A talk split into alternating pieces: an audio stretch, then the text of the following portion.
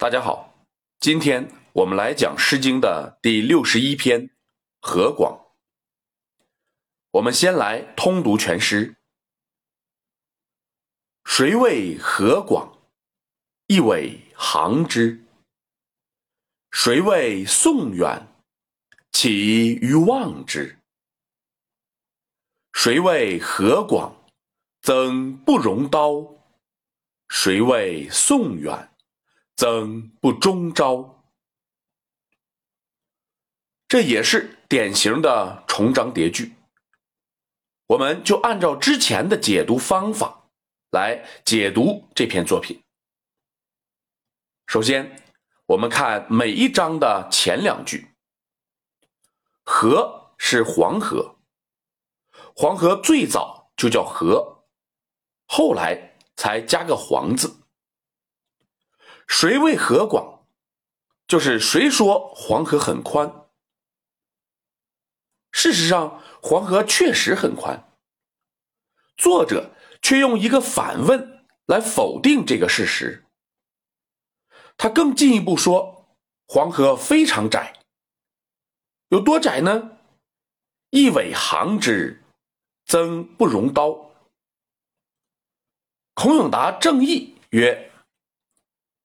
言一苇者，为一树也，可以浮之水上而渡。若浮筏然，非一根苇也。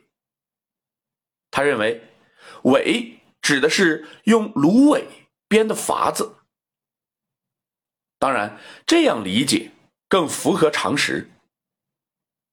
用芦苇编的筏子是很好的水上交通工具。古代埃及人就是用芦苇筏以及芦苇船在尼罗河上载人载物。然而，本句要强调的是河水的窄。像这样理解，就没办法强调黄河的窄了。用芦苇编的筏子，只表示它的简陋，但是。豆包虽小，它也是干粮啊。所以我认为要将它理解为一根芦苇才对。一根芦苇可以短时间的漂浮在水面上，但如果水面宽阔，它就会沉入水中。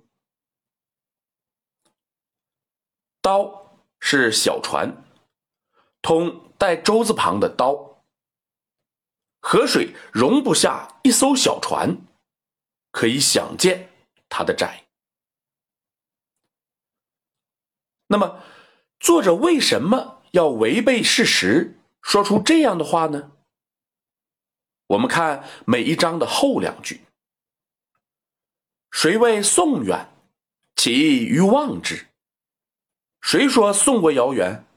我踮起脚尖儿就能看到。谁谓宋远，曾不中朝？谁说宋国遥远？我一个早上就能到。哦，原来他是想到河对岸的宋国去。看来是有人跟他说黄河特宽，宋国特远，用此来阻止他去宋国，所以他才要不顾事实的。进行反驳。我们不知道抒情主人公的身份、性别，但是我们能够感受到他迫切渴望去宋国的心情，极有可能那是他的故乡。本诗最有诗意的地方，就是“一苇航之”四个字。